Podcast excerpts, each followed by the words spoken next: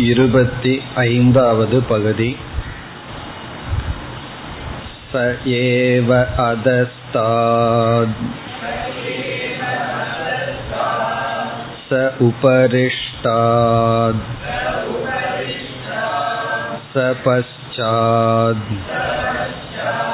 स पुरस्ताद् स दक्षिणतः स उत्तरतः स एव इदं सर्वम् इत्यथ अतः अहङ्कार आदेश एव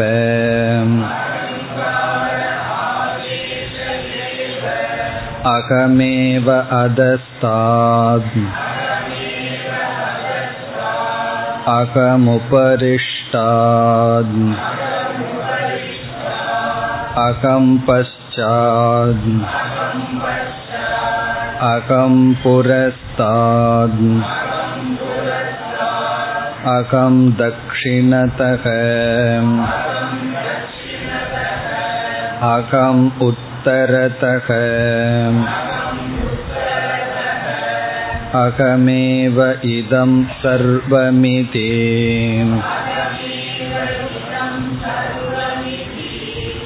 अथातः आत्मादेश एव आत्मैव अधस्तात् आत्मोपरिष्टाद् आत्मा पश्चाद् आत्मा पुरस्ताद् आत्मा दक्षिणतः आत्मोत्तरतः आत्मैव इदं सर्वम् इति स वा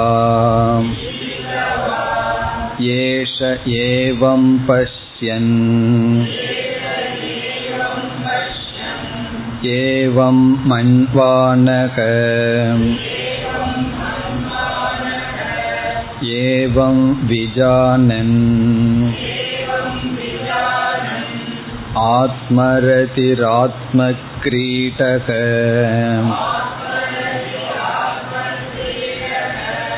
आत्ममिदुन आत्मानन्दक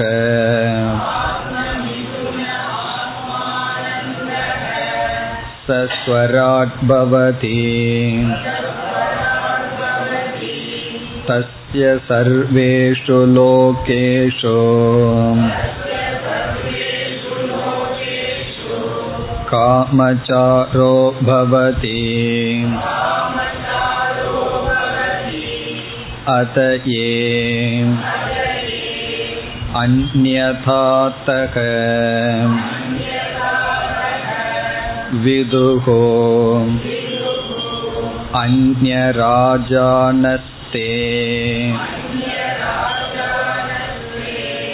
क्षय्यलोका भवन्ति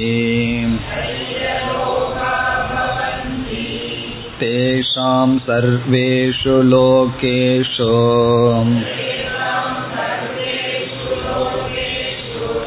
अकामचारो भवति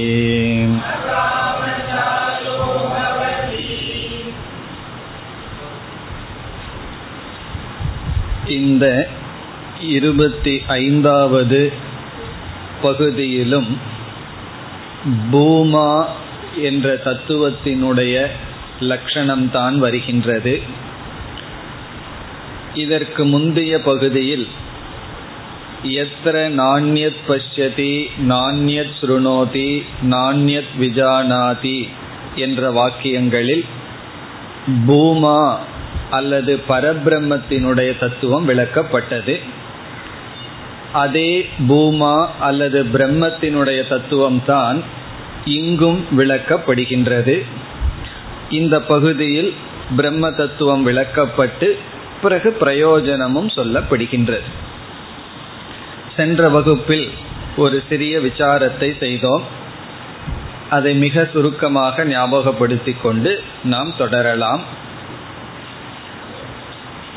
ஒரு வாக்கியத்தில் பல சொற்கள் அமைந்திருக்கும். ஒவ்வொரு சொற்களுக்கும் ஒவ்வொரு பொருள்கள் இருக்கும்.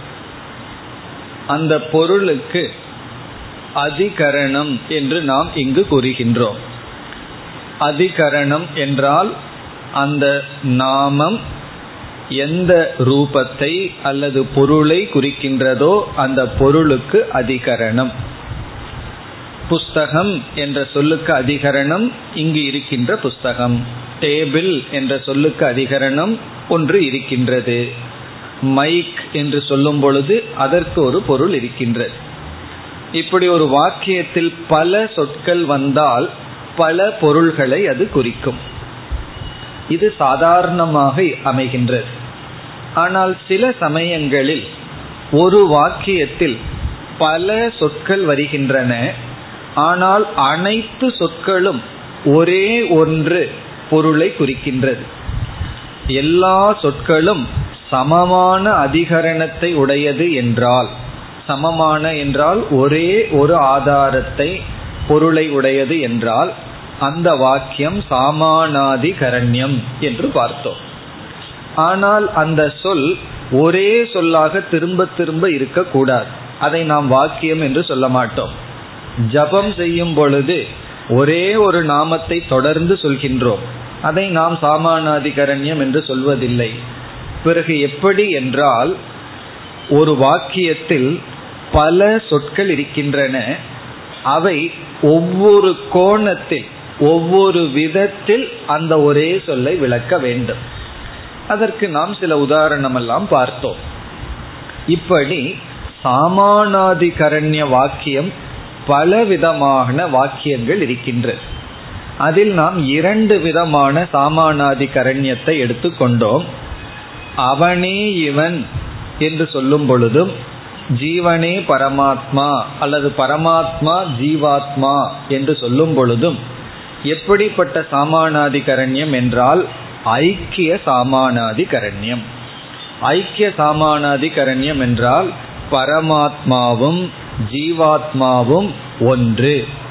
அதாவது வாக்கியத்தில் பரமாத்மா அல்லது ஜீவாத்மா பரமாத்மாவாக இருக்கின்றான் என்று சொல்லும் பொழுது இங்கு பரமாத்மா என்று ஒரு சொல் ஜீவாத்மா என்ற ஒரு சொல் இந்த இரண்டுக்கும் ஒரே ஒரு பொருளான பரபிரம்ம தத்துவத்தை குறிக்கின்றது அப்பொழுது என்ன ஆகின்றது இந்த பரமாத்மாவிடம் ஜீவாத்மா ஐக்கியத்தை அடைந்து விடுகின்றது கலந்து விடுகின்றது ஒன்றாகி விடுகின்றது. இவ்விதம் இந்த ஜீவாத்மா பரமாத்மா தான் என்று சொல்லும் பொழுது ஒன்றோடு ஒன்று ஐக்கியமாகி விடுகின்ற. பிறகு இனி ஒரு வாக்கியத்தை நாம் நம்முடைய வாழ்க்கையில் பார்க்கின்றோம். நீ எதை திருடன் என்று நினைத்தாயோ அது திருடன் அல்ல அது வெறும் போஸ்ட் அது வெறும் குச்சிதான் ஸ்தம்பம் என்ற இடத்தில் அந்த திருடனானது ஸ்தம்பம் என்று சொல்கின்றோம். அப்படி நீ எதை திருடன் என்று நினைத்து கொண்டாயோ அது திருடன் அல்ல அது ஸ்தம்பம் என்று சொல்லும் பொழுது அங்கும் இரண்டு சொற்கள் இருக்கின்றது. திருடன் என்ற ஒரு சொல்லும் ஸ்தம்பம் என்ற சொல்லும் இருக்கின்றது. அது எப்படி ஒரே ஒரு இடத்துக்கு செல்கிறது என்றால் ஒன்றை நீக்கிவிட்டு ஒன்று மட்டும் அங்கு நிற்கின்றது. அதை பாதாயாம் சாமானாதிகரண்யம் என்று சொன்னோம். பாதை என்றால் நீக்குதல். ஒன்றை நீக்கிவிட்டு முழுமையாக நீக்கிவிட்டு அந்த ஒன்று மட்டும் இருத்தல். உதாரணமாக சில இடங்களில் ஒரே வாக்கியத்தில் நம்ம வந்து ஐக்கிய சாமானாதிகரணையும் செய்யலாம் பாத சாமானாதிகரண்யத்தையும் செய்யலாம். எப்படி என்றால் இந்த பானைகளெல்லாம் நம்ம பத்து பானையை பார்த்து இந்த பானைகளெல்லாம் களிமண் என்று சொல்லும் பொழுது இந்த இடத்துல பாதையும் செய்யலாம். பானைன்னு ஒன்று கிடையாது இருக்கிறது களிமண் தான் என்றும் செய்யலாம். அல்லது பானைகளை களிமண்ணோடு ஐக்கியப்படுத்தலாம். அப்படி சில இடங்களில் ரெண்டையும் நாம் ஒரே வேறு வேறு ஆங்கிள் விதவிதமான விதத்தில் புரிந்து கொள்ளலாம்.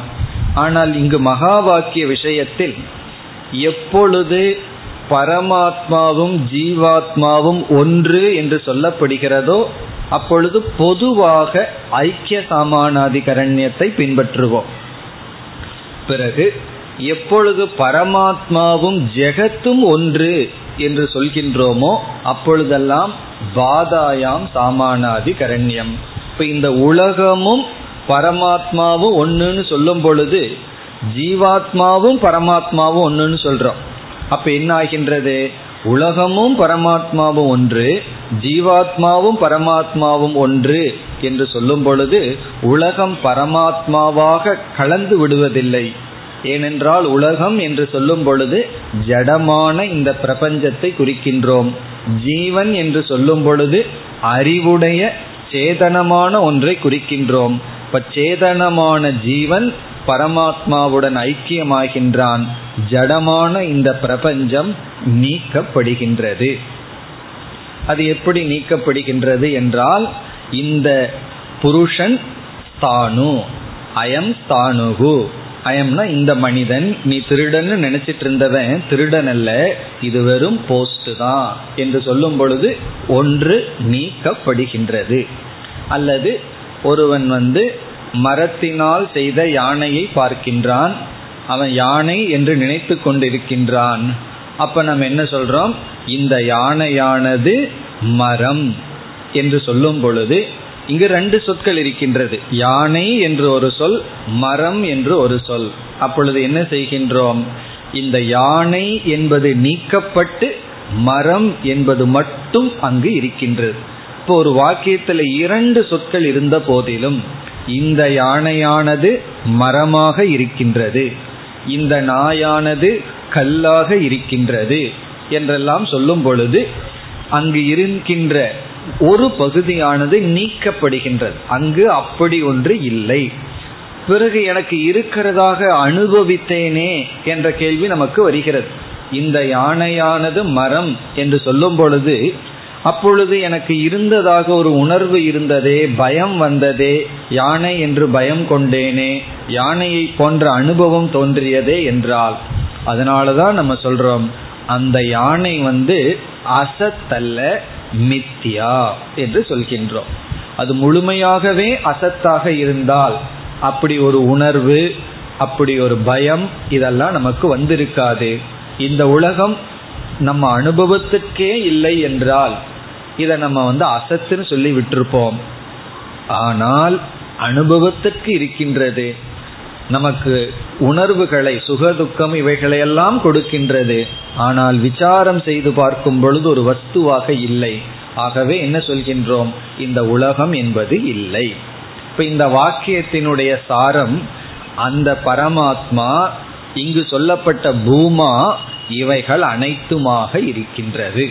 அதுதான் சாரம். அதனுடைய அர்த்தம் என்னன்னா இவைகள் அனைத்தும் என்று ஒன்று இல்லை. இவைகளெல்லாம் பூமா மீது ஏற்றி வைக்கப்பட்டுள்ளது. நீ பார்த்த யானை மரமாக இருக்கிறது. மரந்தா இந்த யானையாக இருக்கிறது. அப்படி ஒரே வார்த்தையில சொல்லிட்டா போதும். மரம் இந்த யானையாக இருக்கிறது என்று சொன்னா போதும். பிறகு நம்ம அந்த குழந்தைக்கு என்ன செய்யறோம்? இந்த மரந்தான் யானையினுடைய தும்பிக்கையா இருக்கு? இந்த மரம் தான் யானையினுடைய கால்களா இருக்கு. இந்த மரம் தான் யானையினுடைய வாளா இருக்கு. இப்படி என்ன பண்ணிட்டு இருக்கோம் யானையில் இருக்கிற ஒவ்வொரு அங்கத்தையும் எடுத்துட்டு இந்த மரம்தான் யானையினுடைய காது யானையினுடைய கண் இப்படியே சொல்லிட்டே போறோம். எது வரைக்கும்னா அந்த குழந்தை வந்து பொறுமையை இழக்கிற வரைக்கும் சொல்லிட்டு போறோம். ஏன்னா முழு யானையை பார்த்து பயந்துட்டு இருக்கு எடுத்த உடனே ஒரே வாக்கியத்துல சொன்னா குழந்தையினால புரிஞ்சுக்க முடியல. அப்படி அந்த குழந்தை புரிகிற வரைக்கும் என்ன செய்யறோம்? இந்த மரந்தான் தலை மரந்தான் காது மரந்தான் கண்ணுன்னு சொல்றோம். பிறகு குழந்தைக்கு நல்லா புரிஞ்ச உடனே இதற்கு மேல ஏன் சொல்லணும்னு சொல்லி என்ன பண்ணிடுறோம்? சர்வம். அங்க இருக்கிறது எல்லாமே இந்த மரம்தான். அதே போலதான் இங்க நமக்கு ஒரு வாக்கியம் வருது. இப்ப உபனிஷத்துக்குள்ள போனா ச ஏவ அதஸ்தாத். ச ஏவ சக பூமா அந்த பரமாத்மாதான் ஏவ அந்த பரமாத்மாதான் அதஸ்தாத். அதஸ்தாத்னா கீழே எது இருக்கின்றதோ அவைகள். கீழே இருப்பது. யானையினுடைய காலை சொல்றது போல. அந்த குழந்தையை பார்த்து என்ன சொல்றோம்? மரந்தான் கால்களாக இருக்கின்றது. அது போல உபநிஷத் சொல்லுது ச ஏவ அதஸ்தாத். இந்த பூமாதான் நீ எதையெல்லாம் கீழே பார்க்கின்றாயோ அதெல்லாம் இந்த பூமாதான் சரி கீழே இருக்கிறதெல்லாம் பூமான்னு சொன்னா மேல இருக்கிறது என்ன? சக உபரிஷ்டாத். உபரிஷ்டாத்னா மேல. மேல என்னென்ன இருக்கோ அதெல்லாம் அதுதான். சகனா அதுவே உபரிஷ்டாத் மேலே எது இருக்கின்றதோ அது. ச ஏவ அதஸ்தாத்னா கீழே எது இருக்கோ அது அதுதான். மேலே எது இருக்கோ அது அதுதான். அந்த பூமாதான். சரி கீழையும் மேலையும் பூமான்னு சொன்னா பின்னாடி பக்கத்துல யார் இருக்கா? ச பஷாத் ச பஷாத்னா நமக்கு பின்னாடி. உனக்கு முதுகுக்கு பின்னாடி என்ன இருக்கோ அதுதான். இது குழந்தைகிட்ட சொல்றது போல.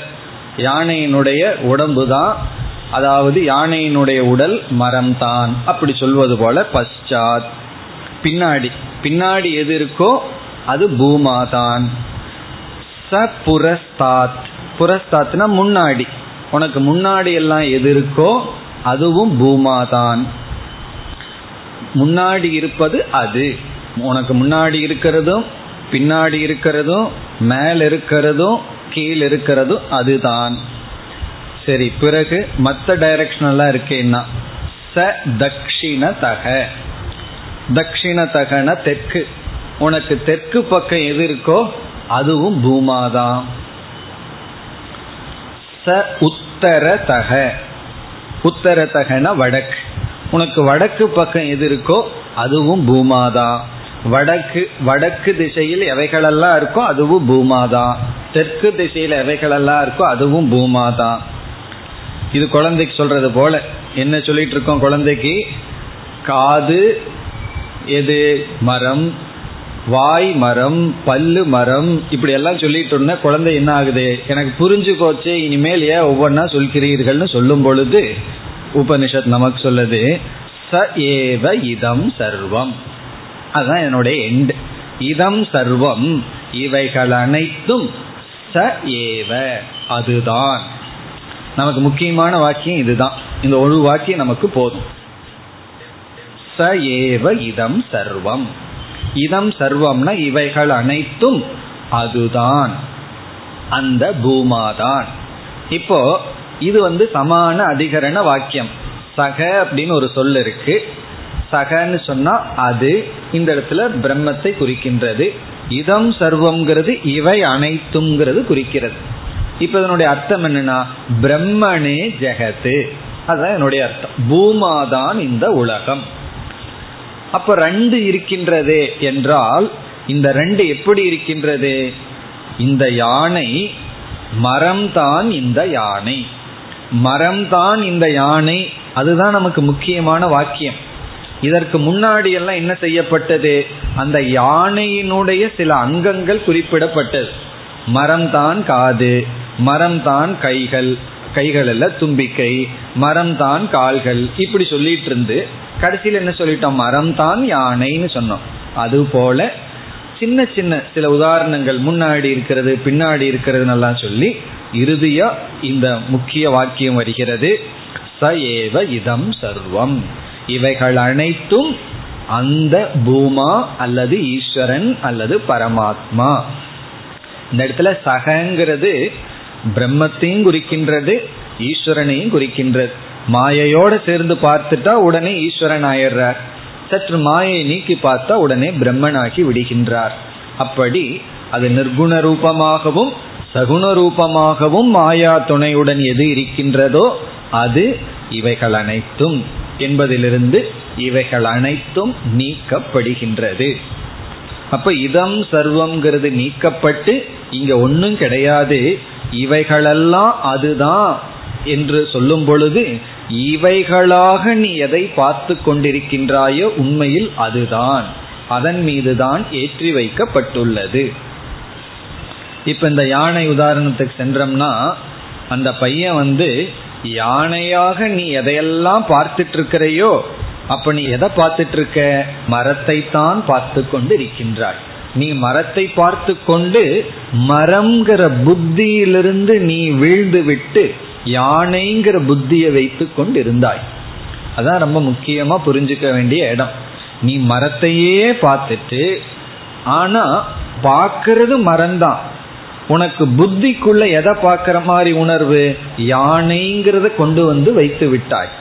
இப்ப இந்த இடத்துல நம்ம நீ அதையே பார்த்துட்டு யானைங்கிற புத்திய மட்டும் நீக்கி விடு இப்ப சயேவ இதம் சர்வம்ங்கிறது போல நீ பார்த்து கொண்டிருக்கிறதெல்லாம் பிரம்மத்தை தான். ஆனால் பிரம்மம்னு பார்க்காம ஜெகத்துன்னு பார்க்கின்றாய். உடனே பேதம் வருகிறது. யானைன்னு பார்த்தா உடனே பயம் வரும். எல்லா விதமான பேதமும் வரும்.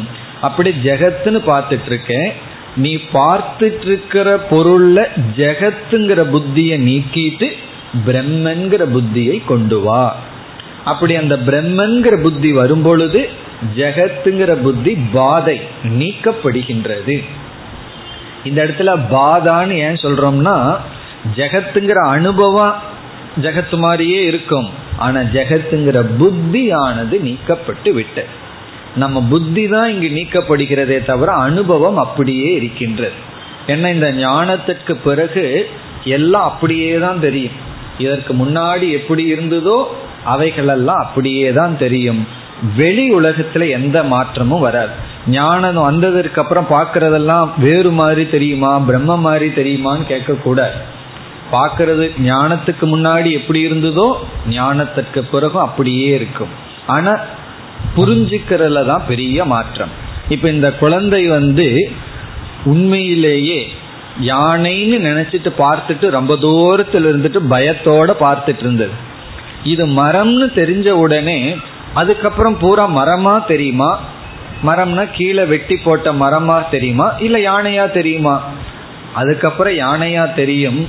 அதுல இனி ஒரு பியூட்டி என்னன்னா அதற்கு பிறகுதான் அந்த குழந்தை யானையை நல்லா ரசிக்கும். யானையினுடைய அழகை நல்லா ரசிக்கும். காரணம் என்ன? அதற்கு முன்னாடி அந்த யானையை பார்த்து பயந்துட்டு இருந்தது. அப்படி இந்த உலகத்தை பார்த்துட்டு பயந்து ஓடிட்டு இருப்பவர்கள் இந்த உலகம் பிரம்மன்னு தெரிஞ்சிட்டா இந்த உலகத்தை உண்மையில் அவர்கள்தான் அனுபவிக்கின்றார்கள். நம்ம நினைச்சிட்டோம் ஞானிகள்லாம் உலகத்தை அனுபவிக்கிறதே இல்லை. உலகத்தை கண்டு ஓடியவர்கள் கண்ணை மூடியவர்கள்னு நினைக்கிறோம். உண்மையில் அவர்கள் தான் உண்மையிலேயே உலகத்தை அனுபவிப்பவர்கள். காரணம் என்னன்னா அவர்கள் இந்த உலகத்தை பார்த்துட்டு பயந்துட்டு ஓடல உலகத்தை நோக்கியும் ஓடல. சுகத்திற்காக. அப்பொழுது இந்த உலகத்தை முழுமையாக இந்த உலகத்தை அனுபவிப்பவர்கள் யார்னா இந்த உலகத்தினுடைய சாரத்தை உணர்ந்தவர்கள். முதல்ல அசாரம்னு உணர்ந்து வைராகியத்துக்காக உலகத்தை எல்லாம் நிந்திக்கிறோம். அது ஒரு ஸ்டேஜ் அவ்வளவுதான். அதற்கு பிறகு மீண்டும் இந்த உலகத்தை பார்க்கின்றோம். சர்வம் பிரம்மமயம் சர்வம் சிவமயம் அல்லது விஷ்ணுமயம்னு நம்ம என்ன செய்கின்றோம்? சயேவ இதம் சர்வம். இந்த உலகத்தை பார்க்கும் பொழுது இந்த உலகம் அனைத்தும் அந்த ஒரு பரபிரம்ம அல்லது பூமா. அந்த ஆனந்தமே இந்த உலகமாக இருக்கின்றது என்று இந்த உலகம்ங்கிற புத்தி நீக்கப்பட்டு இந்த உலகம்ங்கிற புத்தியில பிரம்ம பூமா அல்லது பரமாத்மா அல்லது ஈஸ்வரன் என்ற புத்தியானது வருகின்றது. இந்த கருத்து தான் ஈஷாவாசியத்தினுடைய முதல் வாக்கியத்திலேயே வந்தாச்சு. ஈஷாவாசியம் இதம் சர்வம். அதாவது நல்ல மாட்டுக்கு ஒரு சூடு போதும்பாங்க. அப்படி இந்த ஈஷாவாசியம் இதம் சர்வம்னு கேட்டோம்னா அதோட உபனிஷத்து ஓவர் காரணம் என்ன? சங்கரர் வந்து அங்க அழகான ஒரு அர்த்தத்தையும் கொடுத்திருக்காரு. ஈஸ்வர ஞானேன இறைவன்கிற புத்தியில இந்த உலகத்தை மறைச்சதுன்னு ஒரு அர்த்தம் சொல்ற இறைவனால உலகம் வியாபிக்கப்பட்டிருக்குன்னு ஒரு அர்த்தம். இனி ஒரு அர்த்தம் வந்து வாசியம்ங்கிறதுக்கு ஆச்சாதனீயம். மறைத்து விடு இந்த உலகத்தை அப்படியே மறைச்சிரு. ஈஸ்வர திருஷ்டியா. இறைவன்கிற புத்தியில ஈஸ்வரங்கிற திருஷ்டியில இந்த உலகம்ங்கிறத நீ மறைத்து விடு. அதுதான் இங்கு சொல்லப்படுகிறது. ச ஏவ இதம் சர்வம். இப்ப இந்த வாக்கியங்கள்லாம் முண்டக்கத்திலையும் வந்திருக்கு. பிரம்மைவ விஸ்வம் கர்ம என்று முண்டகோபனிஷத்திலையும் பிரம்மந்தான் விஸ்வம் கர்ம தபமான ரூபமான இந்த விஸ்வம் பிரம்மந்தான் பிரம்மைவ புரஸ்தாத் பிரம்ம இவ தட்சிண தகனெல்லாம் பல இடங்கள்ல வந்த கருத்து தான் அதுதான் இங்கும் வருகின்றது. அப்பொழுது இங்கு நாம் வந்து வேற கோணத்துல பார்த்தோம். இந்த சாமானாதிகரண்யம்ங்கிறது ஒன்று உள்ள கொண்டு வந்து பார்த்தனே தவிர நம்ம ஏற்கனவே பார்த்த கருத்து தான் திடீர்னு கிராமர் எல்லாம் கொண்டு வந்து சாமானாதிகரணத்தை எல்லாம் எதுக்கு புகுத்துனீங்கன்னு கேட்க வேண்டாம். ஜஸ்ட் ஒரு மாற்றம் தான் எல்லா நாளும் ஒரே மாதிரி சாப்பிட்றது இல்லை அல்லவா? ஒவ்வொரு நாளும் சில சைடு டிஷ் சேர்த்திக்கிறது போல அந்த இலக்கணம் உள்ள வந்தது. அந்த இலக்கணம் போயாச்சு. இலக்கணம் நமக்கு முக்கியம் இல்லை கடைசியா என்ன முக்கியம்? சயேவ இதம் சர்வம். நான் ஏன் இந்த சயேவ இதம் சர்வம்னு திருப்பி சொல்றேன்? இந்த ஸ்டேட்மெண்ட் வந்து மனப்பாட பகுதி. அப்படி இருக்கும் அல்லவா? ஒவ்வொரு இடத்துல பார்த்தோம் அல்லவா? இதுக்கு முன்னாடி எதை நான் ஞாபகம் வச்சுக்க சொன்னேன்? எத்திர நாண்யத் பசியதி நாண்யத் சுருணோதி. அதே போல இந்த பகுதியில மூணு ஸ்டேட்மெண்ட் ஞாபகத்துல வச்சுக்கணும். ரொம்ப முக்கியமான இடம் இந்த மூன்றும். அதுல முதல் வாக்கியம் வந்து ச ஏவ இதம் சர்வம். இதுக்கு முன்னாடி இருக்கிறதெல்லாம் வேண்டிச்சதில்லை. அதெல்லாம் அந்த யானையினுடைய உதாரணத்துல சொன்னது போல. மரந்தான் காது மரந்தான் கண்ணு மரந்தான் மூக்குங்கிறது போல. நமக்கு என்ன முக்கியம்? ச ஏவ. சகனா அதுதான். ஏவன தான். பூமாதான் இதம்னா இந்த சர்வம்னா அனைத்தும். ச ஏவ இதம் சர்வம்னா இவை அனைத்தும் பூமாதான். இவை அனைத்தும் பிரம்ம தத்துவம் தான் அந்த பிரம்மந்தான் இவை அனைத்தும். அப்ப எப்பொழுதெல்லாம் துவைத புத்தி வருதோ துவைத புத்தி வந்த உடனே ஜெகத் புத்தி வந்த உடனே இந்த ஜெகத்தை நீக்கிறதுக்கு என்ன பண்ணணும்? அதை நம்ம நீக்கணும்னா உடனே அந்த பூமா வந்தாகணும். இந்த வாக்கியம் வர வேண்டும். ச ஏவ இதம் சர்வம். உண்மையிலே இதோட இந்த பகுதியினுடைய உபதேசம் முடிவடைந்து விட்டது. சயேவ இதம் சர்வங்கிற ஒரே வார்த்தையோட இந்த விதமாக பூமாவை விளக்குதல் முடிவடைந்து விட்டது. பிறகு மற்ற பகுதி என்ன என்றால் இதெல்லாம் தான் இந்த மாதிரி உபனிஷத்தில் உள்ள ஸ்பெஷாலிட்டி என்னவென்றால் இப்பொழுது ச ஏவ இதம் சர்வம் சொல்லிட்டோம். அதுவே இவை அனைத்துமாக இருக்கின்றதுன்னு சொல்லியாச்சு. இதை கேட்ட உடனே அதுவே இவை அனைத்தும் அப்படின்னு சொன்னோடனே எங்கேயோ பரோட்சமா இருக்கிற அந்த அதுதான் இவைகள் அனைத்தும்னு சொன்னா இதுல என்னுடைய ரோல் எங்க? நான் எங்க வருகின்றேன்? அப்படின்னு ஒரு கேள்வி வரும். அப்ப நான் வந்து இங்க இப்படியே இருக்கிறதா? அதுதான் இவை எல்லாம்னு சொல்லி ஏதோ ரெண்டுக்குள்ள சம்பந்தம் தான் பேசப்படுகிறது. என்னுடைய ரோல் என்னுடைய பங்கு என்ன? இதுல நான் எங்க இருக்கின்றேன்? என்ற ஒரு கேள்வி வருகின்றது. அப்பொழுது உபனிஷத்து என்ன சொல்கிறது? அதுதான் இவை அனைத்தும் அதுவாக இருக்கிறது அப்படின்னு முதல் வாக்கியத்தினுடைய அர்த்தம். இதம் சர்வம் ச ஏவ. இதம் சர்வம்னா இவை அனைத்தும் அதுவாக இருக்கிறது. இல்ல வேற விதத்துல சொன்னா அதுவே இவை அனைத்துமாக இருக்கிறது. எப்படி வேணாலும் சொல்லலாம். ச ஏவனா அதுவே இதம் சர்வம் இவை அனைத்துமாக இருக்கிறது.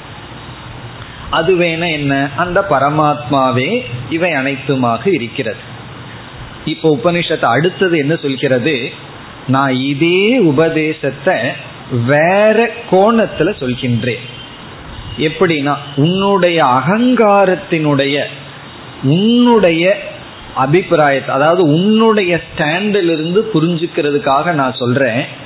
அதுவே இவை அனைத்துமாக இருக்கிறதுங்கிற இடத்துல இவை அனைத்துமாக இருக்கிறதுங்கிறதுல மாற்றத்தை கொடுக்காம அதுவேங்கிறத எடுத்துட்டு நான் என்று நீ சொல்லலாம். அப்ப என்ன அர்த்தமாகுது? நானே இவை அனைத்துமாக இருக்கின்றேன் என்று அகங்கார ஆதேசக அகங்கார ஆதேசகன்னா இந்த இடத்துல அகங்காரம்னா ஜீவன் அர்த்தம். ஜீவனுடைய அடிப்படையில உனக்கு கொஞ்சம் மாற்றி இந்த லட்சணத்தை சொல்கிறேன் என்று இங்கு யார் சொல்கின்றார்? சனத்குமாரர் வந்து நாரதருக்கு சொல்றார். இங்க அதுவே இவை அனைத்தும்னு சொல்றதுக்கு பதிலா வேற விதத்துல சொல்லலாம். நீ என்ன சொல்லிக்கலாம்? நானே இவை அனைத்துமாக இருக்கிறேன்னு சொல்லலாம். ஒரே பொருள்தான். அப்படி அடுத்த பகுதி வருகிறது. அப்ப என்ன மாற்றம்? உபதேசத்தில் என்ன மாற்றம்? அதுவே இவை அனைத்தும் இஸ் ஈக்வல் டு நானே இவை அனைத்தும். இது ரொம்ப முக்கியமான இடம். நானே இவை அனைத்தும். அதுவே இவை அனைத்தும் என்பது நானே இவை அனைத்தும் என்று மாற்றப்பட்டது. திடீர்னு இந்த நான்கிறதுல ஒரு சந்தேகம் வந்துடுதுன்னு வச்சுக்கோமே. நான்கிறதுல சந்தேகம் வந்து விட்டால் பிறகு நான்கிறது உண்மையில யாரு? இந்த உடலா? இந்த உடல்னு போயிட்டோம்னா இவை அனைத்துமா இல்லை? இந்த உடல்னு நான் எடுத்துட்டேன்னா இந்த உலகத்தை நான் பார்க்கிறவன் ஆயிடுறேன். அப்ப நான்கிறதனுடைய அர்த்தம் என்ன என்றால் நான்கிறதனுடைய அர்த்தம் அனாத்மாவான உடலை நீக்கிய இந்த உடலை பிரகாசப்படுத்துகின்ற ஆத்மா. இப்ப நான்கிறதனுடைய அர்த்தம் வந்து ஆத்மா. ஆத்மான்னு சொன்னா அறிவு சுரூபமாக என்னுள் விளங்கி கொண்டிருக்கின்ற அந்த என்னுள்னு கூட சொல்ல முடியாது. அறிவு சுரூபமாக விளங்கி கொண்டிருக்கின்ற நான். ஜடஸ்வரூபமாக விளங்குகின்ற நான் அல்ல. இந்த உடலும் மனதும் நானா விளங்கிட்டு இருக்கேன். அது என்னுடைய ஜடமா இருக்கு. அப்போ அறிவு ரூபமாக இருக்கின்ற நான் ஜடரூபமாக இருக்கின்ற உடலை விளக்கிய நான் ஆத்மா என்று சொல்லப்படுகிறது. அப்போ உபனிஷத்து இங்க என்ன செய்கிறது? இந்த நான்கிறதையும் ரீப்ளேஸ் பண்ணி மூணாவது ஆங்கிள் ஆத்மாதா இவை அனைத்தும் அப்படின்னு சொல்லலாம். அப்படி இங்க மூன்று வாக்கியம் நமக்கு இருக்கிறது. சயேவ இதம் சர்வம் ஒரு வாக்கியம். அதுதான் இவை அனைத்துமாக இருக்கிறது. இரண்டாவது வாக்கியம் நானே இவை அனைத்துமாக இருக்கின்றேன். அப்படின்னு சொல்லும்போது இருக்கின்றேன்னு சொல்லணும். பிறகு மூன்றாவது ஆத்மாவே இவை அனைத்துமாக இருக்கிறது. இப்ப அகமேவ இதம் சர்வம் இரண்டாவது வாக்கியம். மூன்று ஆத்மா ஏவ இதம் சர்வம். இந்த மூன்று வாக்கியமும் வரிசையாக மனப்பாட பகுதி. மனப்பாட பகுதினா என்ன? அப்படியே மனசுல பதியணும். அது சமஸ்கிருத ரூபமா பதிஞ்சாலும் சரி தமிழ் ரூபமா பதிஞ்சாலும் சரி தெலுங்கு ரூபமா பதிஞ்சாலும் சரி. இந்த மூன்று வாக்கியம் என்ன? முதல் வாக்கியம் சமஸ்கிருதத்துல ச ஏவ இதம் சர்வம். அதுவே இவை அனைத்துமாக இருக்கிறது. அதுவே இவை அனைத்துமாக இருக்கிறது. ரெண்டாவது வாக்கியம் என்ன? அகம் ஏவ இதம் சர்வம். நானே இவை அனைத்துமாக இருக்கின்றேன். நானே இவை அனைத்துமாக இருக்கின்றேன். மூன்றாவது வாக்கியம் ஆத்மா ஏவ இதம் சர்வம். இந்த இதம் சர்வம்ங்கிறது மூன்றுலையும் காமன் எல்லாத்துலேயும் சேர்ந்து வருது. இதம் சர்வம் இதம் சர்வம் இதம் சர்வம். முதல்ல வந்து ச ஏவ அதுவே. இவை அனைத்துமாக இருக்கிறதுன்னு போடணும். பிறகு இரண்டாவது நானே அகம் ஏவ இவை அனைத்துமாக இருக்கின்றேன். நானே இவை அனைத்துமாக இருக்கின்றேன். மூன்றாவது ஆத்மாவே ஆத்மா இவை அனைத்துமாக இருக்கின்றது. இப்ப இதுல என்ன விசேஷம் என்று இதுல விசாரமும் நம்ம செய்யலாம். இப்படி மூணு சொல்றதிலிருந்து என்னென்னலாம் நமக்கு புதிதான கருத்துக்கள் இதிலிருந்து கிடைக்கின்றது சிக்னிபிகன்ஸ் சொல்றது. இப்படி சொல்வதிலிருந்து நமக்கு என்னென்ன கிடைக்குதுன்னு ஒரு விசாரம் இருக்கின்றது. அதை நாம் செய்யலாம். இதனுடைய அர்த்தத்தை பார்த்துட்டு பிறகு அந்த விசாரத்திற்கு வரலாம்.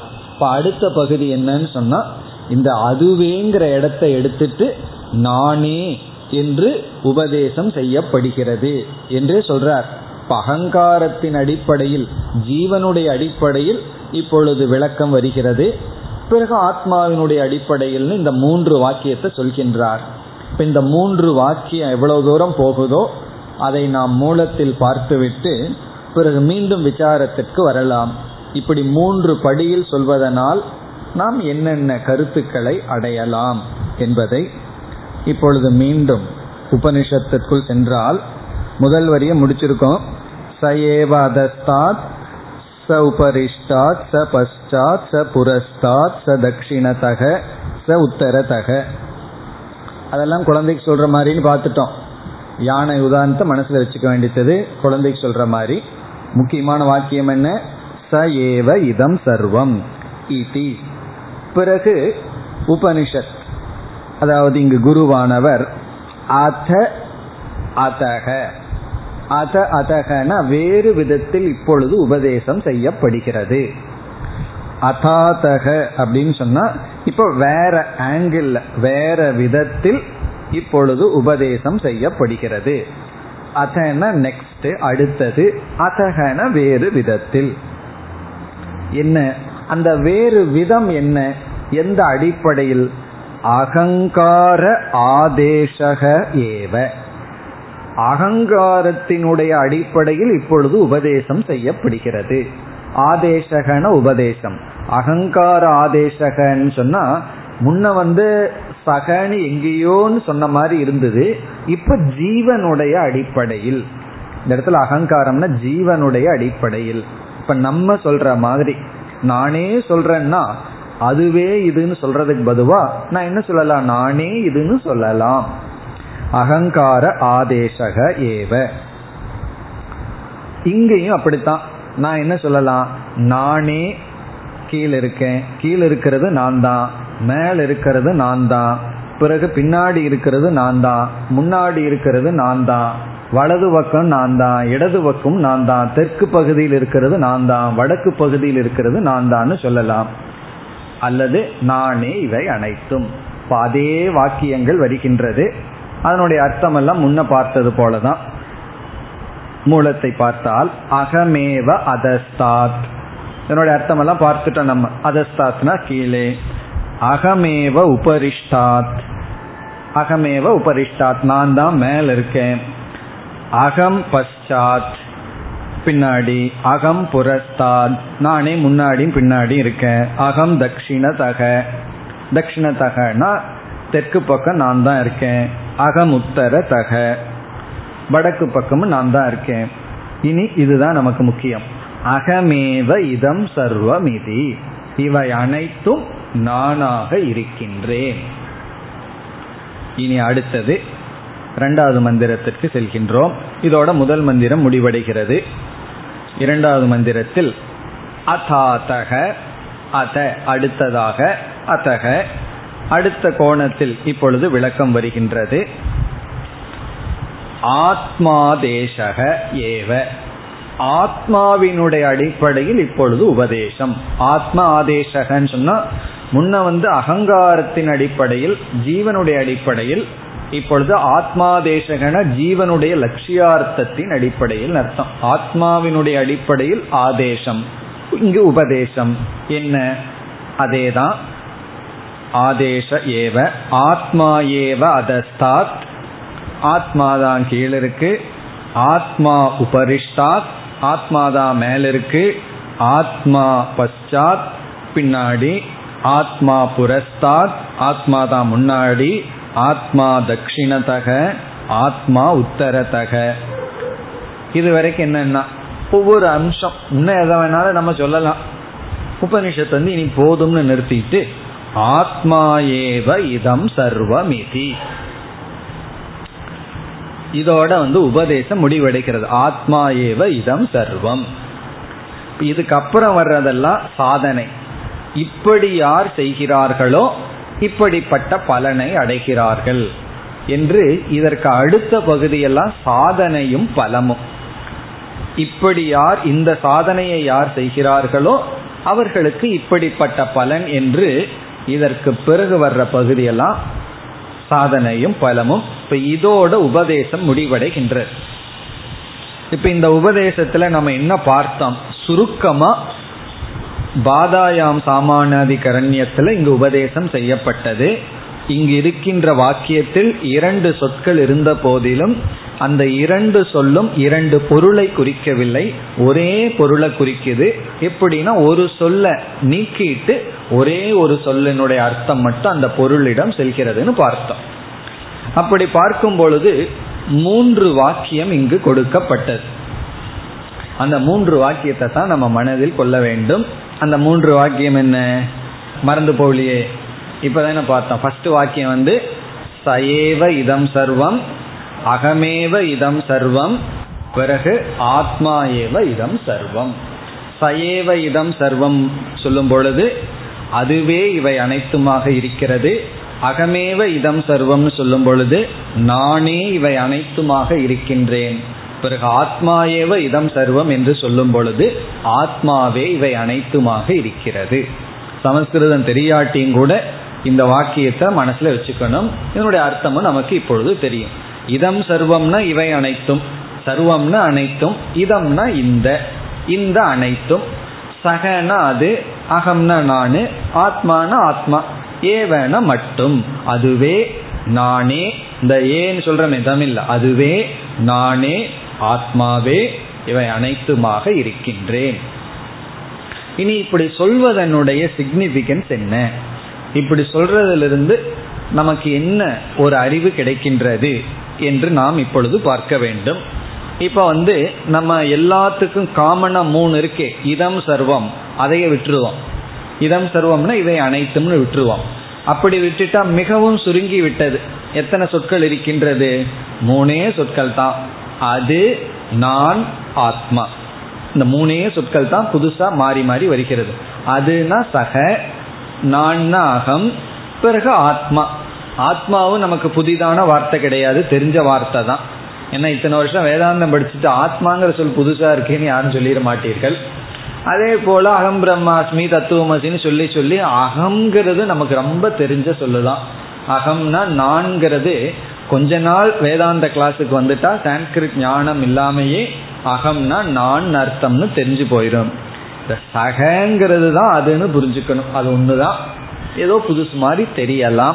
அதுவும் பல சமயங்கள் சொல்லியிருப்போம். சோயம் தேவதத்தகங்கிற இடத்துல எல்லாம் ச அப்படின்னா அவன் அல்லது அது. அப்ப வந்து அது நான் ஆத்மா. இப்படி மூன்று ஆங்கிள் சொல்வதனுடைய பலன் என்ன? இப்ப வந்து இதுக்கு ரெண்டு விதத்துல பார்க்க போறோம். முதல் பலன் என்னவென்றால் அது என்று சொல்லும் பொழுது நம்ம மனதில் பரோக்ஷத்துவ புத்தி வரலாம். பரோக்ஷத்துவம்னா ரொம்ப தூரத்தில் இருக்கின்றது என்று தனக்கு வேறான புத்தி வரலாம். அதுங்கிறத மட்டும் சொல்லி நிறுத்தி விட்டோம்னு வச்சுக்கோமே அதுவே இவை அனைத்தும்னு சொன்ன உடனே துவைதத்திலையும் இது சரியா வரும் விசிஷ்டாத்வைதத்திலையும் சரியா வரும். ஏன்னா விசிஷ்டாத்வைதிகள் துவைதிகள் எல்லாம் என்ன சொல்கிறார்கள்? அந்த பரந்தாமன் தான் இவைகளா இருக்க. நம்ம எல்லாம் என்னன்னா ஏதோ சேவகர்கள் அல்லது ஏதோன்னு சொல்லி நம்ம பிரிச்சிருவோம். இப்ப நம்ம பிரிச்சுட்டு பரோக்ஷத்துவ புத்தி இருக்கு. பரோக்ஷத்துவம்னா எங்கேயோ அந்த ஈஸ்வரன் இருக்கின்றார். அதான் அடிக்கடி சாமி சொல்லுவார். ஆள் ஆர் காடுன்னு சொல்லிட்டு இந்த ஆளை விட்டுருவாராம். ஆல் ஆர் காட் இந்த ஆள் ஆறுனா. இந்த ஆள் ஒரு சம்சாரி. என்னுடைய கதை ஏன் கேட்குறீங்கன்னு சொல்லிடுவார்கள். அப்படி அதுங்கிறது என்னைக்குமே பரோட்சத்தை குறிக்கும். ரொம்ப தூரத்தில் இருக்கிறது போல. அப்போ இங்கு எந்த பூமா ஆனந்த தத்துவம் உபதேசிக்கப்படுகிறதோ அது எங்கேயோ இருக்கிற வஸ்து அல்ல. இப்ப நம்ம எதை இங்க உணர வேண்டுமோ அந்த உணரக்கூடிய வஸ்து எங்கேயோ இருக்கிறது அல்ல. பிறகு ஜீவனுக்குள் நான் நான் சொல்லிக் கொண்டிருக்கின்றேன் அல்லவா? அந்த நான்கிறதனுடைய உண்மையான அர்த்தமாக இருப்பதுதான். இப்ப நாம இங்க புரிஞ்சுக்கிற விஷயம் வேதாந்தத்துல விஷயம் வந்து பிரம்மன்னு சொல்லுவோம் சாதாரணமா சொல்லிடுவோம் வேதாந்தத்தினுடைய விஷயம் என்ன? பிரம்ம. கர்மகாண்டத்தினுடைய விஷயம் என்னன்னா விதவிதமான கர்மங்கள். வேதாந்தத்துல ஒரு அறிவு புகட்டப்படுகிறது. அறிவுக்கு விஷயம் என்னன்னா பிரம்மன்னு சொல்லுவோம். ஆனா உண்மையிலேயே கொஞ்சம் அட்வான்ஸ்டு கிரந்தத்தில எல்லாம் இந்த பிரம்மன்னு சொல்லிட்டா ஏதோ பிரம்மத்தை நம்ம இங்க படிக்க போறோம்னு தோணும். அதனால என்ன சொல்லுவார்கள்? ஆத்ம அபின்ன பிரம்ம வேதாந்த விஷயகன்னு சொல்லுவார்கள். பெரிய பெரிய நூல்கள் எல்லாம் வெறும் பிரம்மன்னு சொல்லிவிட மாட்டார்கள். ஆத்மாவிடமிருந்து வேறுபடாத பிரம்மன் தான் விஷயமா. என்ன மற்ற சாஸ்திரத்திலையும் பிரம்ம விஷயமா இருக்கு. மத்வருடைய துவைதத்திலையும் பிரம்மன் தான் விஷயம். ஆனா அந்த பிரம்மத்துக்கு வேறு லட்சணம் கொடுக்கிறார்கள். இங்கே எப்படிப்பட்ட பிரம்மன் விஷயம்? என்னிடமிருந்து வேறுபடாத பிரம்மன் தான் இங்க வேதாந்தத்துக்கு விஷயம்னு சொல்வது போல இந்த பிரம்மத்தை பரோக்ஷத்திலிருந்து அபரோக்ஷமா மாத்தணும். அபரோக்ஷம்னா என்ன? மிக மிக அருகில உடையதாக நானாக மாற்றி புரிந்து கொள்ள வேண்டும். ஆகவே இந்த அது என்பதனுடைய விளக்கம்தான் அகம். இந்த அதுங்கிறது அகம்னு விளக்கப்படுகின்றது. அகம்ன நான். இந்த அதுவை எப்படி புரிஞ்சுக்கணும்? நானாக புரிந்து கொள்ள வேண்டும். அதுவை நானாக உணர வேண்டும். அப்ப என்ன ஆகும் அதுவே இவை அனைத்தும்னு சொல்றதுக்கு பதிலா நான் என்ன சொல்றேன்? நானே இவை அனைத்தும். நானே இவை அனைத்துமாக இருக்கின்றேன். தைத்திரியத்தில் இதுக்கு ஒரு வாக்கியம் இருக்கு. யாருக்கா ஞாபகம் வருதா? ஒரு ரிஷி சொன்னார் திரிசங்கு அப்படிங்கிறவர் சொன்னார் அகம் விரக்ஷஸ்ய ரேரிவா. நானே விரக்ஷஸ்ய ரேரிவா இந்த சம்சாரத்திற்கு ஆதாரமாக இருக்கின்றேன். கீர்த்தி பிருஷ்டம் கிரேரிவன் சொல்லி எப்படி அகங்கிறது அங்க அவர் கொண்டு வந்தார். அதுபோல அகம் நானே இவை அனைத்துமாக இருக்கின்றேன். அப்ப நான் எப்படி பார்க்கலாம்? இந்த உலகத்தை கண்ணை திறந்து பார்க்கும் பொழுது இந்த உலகமெல்லாம் அந்த பிரம்மன்னு பார்க்கலாம் ஈஸ்வரன்னு பார்க்கலாம் அல்லது பார்க்கிறதெல்லாம் நான் தான் இந்த ஸ்டேஜில் போய் அவங்ககிட்ட திருக் திருஷ்ய வேகமெல்லாம் பண்ணுன்னு சொல்லவெல்லாம் கூடாது. திருஷ்ய வேகமெல்லாம் ரொம்ப தூரத்துக்கு முன்னாடி பண்ணினது. இங்க எங்க திருஷ்யம் இருக்கு? பார்க்கிற திருஷ்யமெல்லாம் திருக்காகி அகம். நானே தான் இவைகள் அனைத்துமாக இருக்கின்றேன். இப்ப கண்ணாடி முன்னாடி நம்ம முகத்தை பார்த்தோம்னா அங்க என்ன எதை பார்க்கறோம்? நான் என்னத்தான் பார்த்துட்டு வந்தேன்னு சொல்லுவோம். ரூம்குள்ள போய் திடீர்னு கண்ணாடி முன்னாடி நம்ம பார்த்துட்டு வந்தோம்னா ஒருத்தர் கேட்கிறார் யாரை போய் பார்த்துட்டு வந்தேன்னு கேட்கிறார் ரூம்குள்ள போனே யாரை பார்த்துட்டு வந்தேன்னு கேட்கிறார் அவர் என்ன சொல்லுவாரு? நான் என்னத்தான் பார்த்துட்டு வந்தேன்.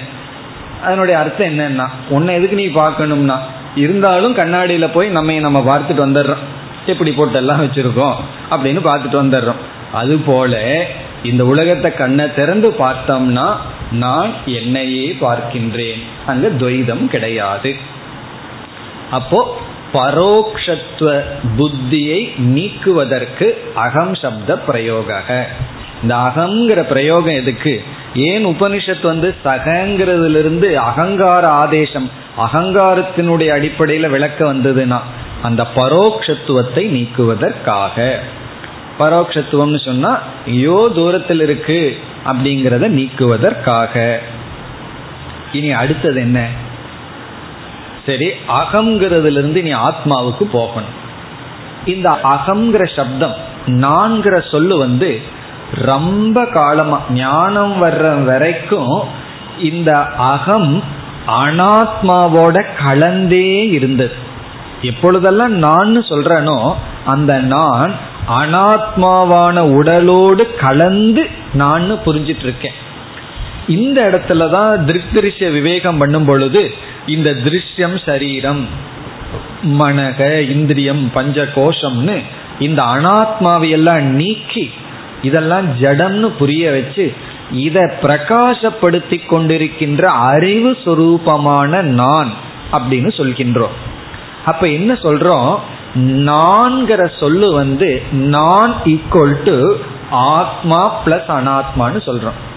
இந்த நான் என்பது அகம் இஸ் ஈக்குவல் டு ஆத்மா பிளஸ் அனாத்மா. உண்மையிலேயே அனாத்மா இல்லை அனாத்மாவையும் ஆத்மாவையும் சேர்ந்து நான் புரிஞ்சிட்டு இருக்கோம். அப்ப இந்த அகம் விசாரத்துல ஆத்ம விசாரத்துல என்ன பண்ணியிருக்கோம்? நான் யாருங்கிற விசாரத்துல நான்கிறதுக்குள்ள ரெண்டு அம்சம் இருக்கு. ஒன்று உடல் இனி ஒன்று ஆத்மா. இந்த உடலை அனாத்மான்னு சொல்லி ஒரு அம்சத்துக்கு ஆத்மான்னு பேர் கொடுத்துருக்கோம். அந்த அம்சம் தான் சைத்தன்ய அம்சம். அந்த அம்சம் தான் நித்தியம். அது வந்து எல்லா அவஸ்தையிலையும் தொடர்கிறது என்றெல்லாம் சொல்லி ஆத்மாதான் நான்கிறதுக்கு சரியான அர்த்தம். நம்ம அறியாமையில ஆத்மாவுக்கு அனாத்மாவையும் சேர்ந்து புரிஞ்சிட்டோம் அப்படின்னு விசாரம் பண்ணி வச்சிருக்கோம். இப்ப அதை ஞாபகப்படுத்த இப்ப வந்து நானே இவை அனைத்தும்னு சொல்லும் பொழுது அந்த நான்கிறதனுடைய அர்த்தம் என்ன? நான்கிறதனுடைய சரியான அர்த்தம் என்னன்னா அனாத்மாவோட சேர்ந்த நான் அல்ல வெறும் ஆத்மாதான். அனாத்மா இல்லாத நான் ஆகவே அடுத்த சொல் இந்த நான்கிறதனுடைய விளக்கம். அகம் சப்த விளக்கம்தான் ஆத்மா. அப்ப மூன்றாவது சொல்லு வந்து ஏன் வந்தது? இந்த அகங்கிறத விளக்க வந்தது. அகங்கிறதனுடைய அர்த்தம் ஆத்மாதான் அப்படின்னா அனாத்மா அல்ல. அப்ப இந்த மூன்று வார்த்தையினுடைய தேவை அல்லது நிலை எப்படி நமக்கு உணர்த்துகிறதுன்னு சொன்னா அதுன்னு சொல்லும் பொழுது அந்த பிரம்மத்தை உணர்த்துகிறது. நான் சொல்லும் பொழுது நான் ஜீவாத்மாவை உணர்த்துகிறது. பிறகு அந்த நான்கிறதுல ரொம்ப வருஷமா அனாத்மாவை கலந்துட்டோம். இப்ப அனாத்மா கலக்காதது தான் இந்த நான். அனாத்மா கலந்த நானா இருந்தா இதம் சர்வமா இல்லை. அப்படிப்பட்ட நான் வந்து இவைகள் அனைத்துமானவனா இல்லை. வேறுதான். அங்க பேதம் இருக்கு. அப்ப இந்த நான்கிறதுக்கு விளக்கம்தான் ஆத்மா. அப்ப நம்ம எப்படி புரிஞ்சுக்கிறோம்?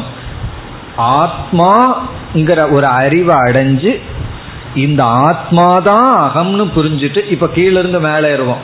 மேலிருந்து கீழே வந்தது போல கீழிருந்து மேலே ஏறினோம்னா ஆத்மாவை புரிஞ்சு இந்த ஆத்மாவை நான் புரிஞ்சு இந்த நானே பிரம்ம. அப்படி புரிஞ்சுட்டு என்ன சொல்லுவோம்? ஆத்மாதான் இதையெல்லாம் நான் தான் ஆத்மா. நான் தான் இந்த பிரம்மன்.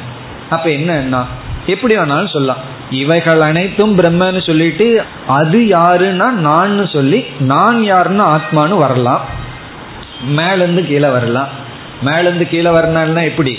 அதிலிருந்து அகம் அகங்கிறதுல இருந்து ஆத்மா. கீழிருந்து மேலே போகலாம். முதல்ல ஆத்மான என்னன்னு புரிஞ்சுட்டு இந்த ஆத்மாவை அகம்னு புரிஞ்சுட்டு இந்த அகத்தையே பிரம்மமாக புரிந்து கொள்ள வேண்டும். அது எப்படி இருந்தாலும் இதம் சர்வம் சக அல்லது அகம் அல்லது ஆத்மா என்று மூன்று படித்துறைகளில் அல்லது விதவிதமான ஆங்கிள் இந்த சக ஏவ இதம் சர்வம் அகமேவ இதம் சர்வம் அல்லது ஆத்மா ஏவ இதம் சர்வம் என்று உபதேசம் இங்கு செய்யப்படுகிறது. இது ஒரு பிரயோஜனம். இப்படி இந்த மூன்று வாக்கியத்திலிருந்து இந்த அறிவை நாம் அடைகின்றோம். இனி இரண்டாவது ஆங்கிளுக்கு போறோம். இப்படி மூன்று வாக்கியத்துல சொல்றதுல இருந்து இனி ஒரு சிக்னிபிகன்ஸ் என்ன? சிக்னிபிகன்ஸ்னா முக்கியத்துவம். இதுல இருந்து நமக்கு வேறு என்ன அறிவு கிடைக்கின்றது என்று பார்க்க வேண்டும். இதுவும் இந்த இரண்டாவது ஆங்கிள் ரொம்ப ஒரு முக்கியமான பெரிய விசாரம். இந்த சித்தி கிரந்தங்கள் எல்லாம் சிலது இருக்கும். அதுல எல்லாம் இந்த விசாரம் பக்கம் பக்கமா போகும்.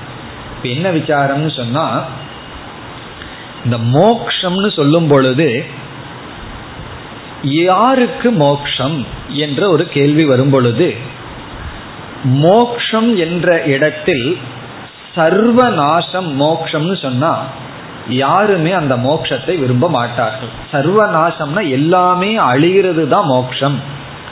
எல்லாமே சென்று விடுவது மோக்ஷம்னா உண்மையிலே யாருக்குமே அந்த மோட்சத்துல நாட்டம் வராது. இப்போ நம்ம டாக்டர் கிட்ட போறோம். தலையில ஏதோ ஒரு வழி டாக்டர் சொல்றார் இந்த தலை வலி நீங்கிறதுக்கு மீண்டும் உனக்கு தலை வழியே வரக்கூடாதுன்னா உங்களுக்கே தெரிஞ்சு வச்சு என்ன சொல்றார் டாக்டரு தலையை நீக்கிடுவோம். தலையை வந்து கட் பண்ணிடலாம் அப்படின்னு சொல்றார். நம்ம அப்படிப்பட்ட சொல்யூஷன் அதை நம்ம ஒத்துக்குவோமா? எனக்கு தலை வேணும்.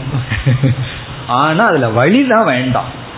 அப்போ தலைவலிக்கு டாக்டர் கிட்ட போனா தலையவே எடுக்கிறது தான் சுலபம்னு சொல்லி அவருக்கு அது சுலபமா இருக்கலாம். பட் நமக்கு அது விருப்பம் அல்ல அப்படி நான் நான் இங்க அண்டர்லைன் பண்ண வேண்டியது நான். இந்த நான் துக்கப்பட்டுட்டு சாஸ்திரத்துக்குள்ள போறேன். சாஸ்திரம் சொல்லுது இந்த நானையே நான் அழிக்க போறேன்னு சொல்லுது. நமக்கு வேண்டாமே. அட்லீஸ்ட் சாஸ்திரிட்ட போகாம இருந்தா நானாவது இருப்பேனே. அப்போ நம்ம இந்த ஸ்வநாசம்னு சொல்றது. ஸ்வநாசம்னா நம்மையே நாசப்படுத்திக்கிறதுக்கு ஸ்வனா நம்மையே. நாசம்னா அழிக்கிறது ஒரு புருஷார்த்தமும் அல்ல மோக்ஷமும் அல்ல. யாரும் விரும்ப மாட்டார்கள். அப்போ நான் ஒன்று இருந்து இந்த என்னையே அழிச்சுக்கிறது தான் மோட்சம்னு சொன்னா அந்த மோட்சம் யாருக்கு வேண்டும்? அதனாலதான் இந்த யோகிகளை எல்லாம் பார்த்து நம்ம சொல்லுவோம் மனோநாசம் மனோநாசம்னு சொல்லாதே. நீ மனதையே நாசம் பண்றதுக்கு எதுக்கு மனசை வச்சுட்டு சாதனை பண்ற? இந்த மனசை வச்சுட்டு இவன் பெரிய தியானம் பண்றான். எதுக்குன்னா மனசை அழிக்கிறதுக்கு. அப்போ இது ஸ்வநாச பிரசங்ககன்னு யோகிகளுக்கெல்லாம் மனோநாசத்துல அவங்க தப்பான அபிப்பிராயத்தை வச்சிருந்த இந்த பாயிண்டையும் நம்ம சொல்லுவோம். உன்னையே அழிச்சுக்கிறது மோட்சம் அல்ல இது நம்ம சொல்றது. இந்த விசிஷ்டாத்வைதிகள் துவைதிகள் எல்லாம் இது ஒரு பெரிய ஆர்குமெண்டா வச்சுட்டு நம்ம கிட்ட வந்து குறை சொல்வார்கள். நீ வந்து அத்வைதத்தை பேசுற. அத்வைதத்துல ஒன்றுதான் இருக்கு. நீ அங்க இல்ல. நாங்க துவைதத்துல நாங்க நாங்களா இருந்துட்டு அந்த பிரம்மத்தை கிட்ட அடைவோம். ஆகவே உன்னுடைய அத்வைத மதத்துல ஸ்வநாச பிரசங்கங்கிறது அவங்க நம்ம கிட்ட கொடுக்கற ஒரு பெரிய சார்ஜ் சார்ஜ்னு என்ன? நம்ம கிட்ட ஒரு பெரிய குறையா என்ன சொல்லுவார்கள்? அத்வைதத்துல இந்த அகங்காரமே நாசம் அடைஞ்சிடும் அப்போ யாரு மோட்சத்தை அடையிறதுக்கு இருக்கா? ஏன்னா அந்த பிரம்ம ஒண்ணுதானே இருக்கு. ரெண்டு இல்லையே. இப்போ ஒன்று தானே இருக்குன்னு சொல்லும் பொழுது ஒன்னா ஈஸ்வரனை நீ நாசம் பண்ணணும். பிரம்மத்தை நாசப்படுத்தணும் இல்ல உன்னுடைய அகங்காரத்தை நாசப்படுத்தணும். பிரம்மத்தை நாசப்படுத்த உன்னாலேயும் முடியாது நீ அதை செய்ய மாட்ட. அப்போ அத்வைதத்துல என்ன தோஷம் வருதுன்னா நீ பிரம்மத்துக்கிட்ட போன உடனே நீ அங்கு நீயாக இல்லை. அதுக்கு நம்ம அத்வைதத்துல சில உதாரணம் எல்லாம் சொல்லி ஒரு உப்பு பொம்மை வந்து கடலினுடைய ஆழத்தை பார்க்க போச்சான் கொஞ்ச தூரம் போன உடனே அது கரைஞ்சு விட்டது. அப்போ அந்த உப்பு பொம்மை எப்படி கடலினுடைய ஆழத்தை அனுபவிக்க முடியும்? அது கடலோட ஒன்றாக கலந்து அங்க தனித்தன்மை வியக்தித்துவம் இல்லையே. அப்படி ஒன்று.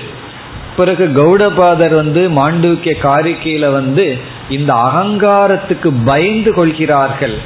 அபயே பயதர்ஷினகன்னு சொல்லி யோகிகளும் கூட இந்த ஞானத்துக்கு ஏன் வரமாட்டேகிறார்கள் தன்னுடைய நாசமாகி விடுமோ என்ற பயம். என்ன வேதாந்தத்துக்குள்ள போனா நான் நானா இருக்க மாட்டேன். ஆள் மாறாட்டம் ஏற்பட்டு விடுமே. இப்படியெல்லாம் ஒரு பயம். அப்பொழுது எது மோக்ஷம்? என்னையே அழிச்சுக்கிறது மோக்ஷமா? என்ற சந்தேகம் வரும் பொழுது இங்கு அகங்காரத்தினுடைய ஆதேசத்திலையும் இங்க மோட்சம் பேசப்படுகிறது. ஏன்னா ஞானத்தை அடைஞ்சு நானே இதம் சர்வம்னு சொல்ல முடியும். என்னுடைய நாசம் அங்கு ஏற்படுவதில்லை. வெறும் அதுவே இது ஆத்மாவே இதுன்னு சொன்னா உன் நீ சொல்றபடி அங்க நான்கிறது இல்லாம போலாம். ஆனா இந்த அத்வைத ஞானி என்ன சொல்றான்? வெறும் பிரம்மமே இதுன்னு சொல்றதில்ல அல்லது ஆத்மா தான் இதுன்னு சொல்றதில்ல. அவனால் நானே இவை அனைத்தும்னு சொல்ல முடியும். அவன் அவனை அழித்து கொள்வதில்லை. ஸ்வநாச பிரசங்கம் வராது. அது இரண்டாவது கருத்து. அதனுடைய விளக்கத்தை நாம் அடுத்த வகுப்பில் சிந்திப்போம். ஓம் போர் நமத போர் நமிதம் போர் போர் நமுதச்சதேம் பூர்ணய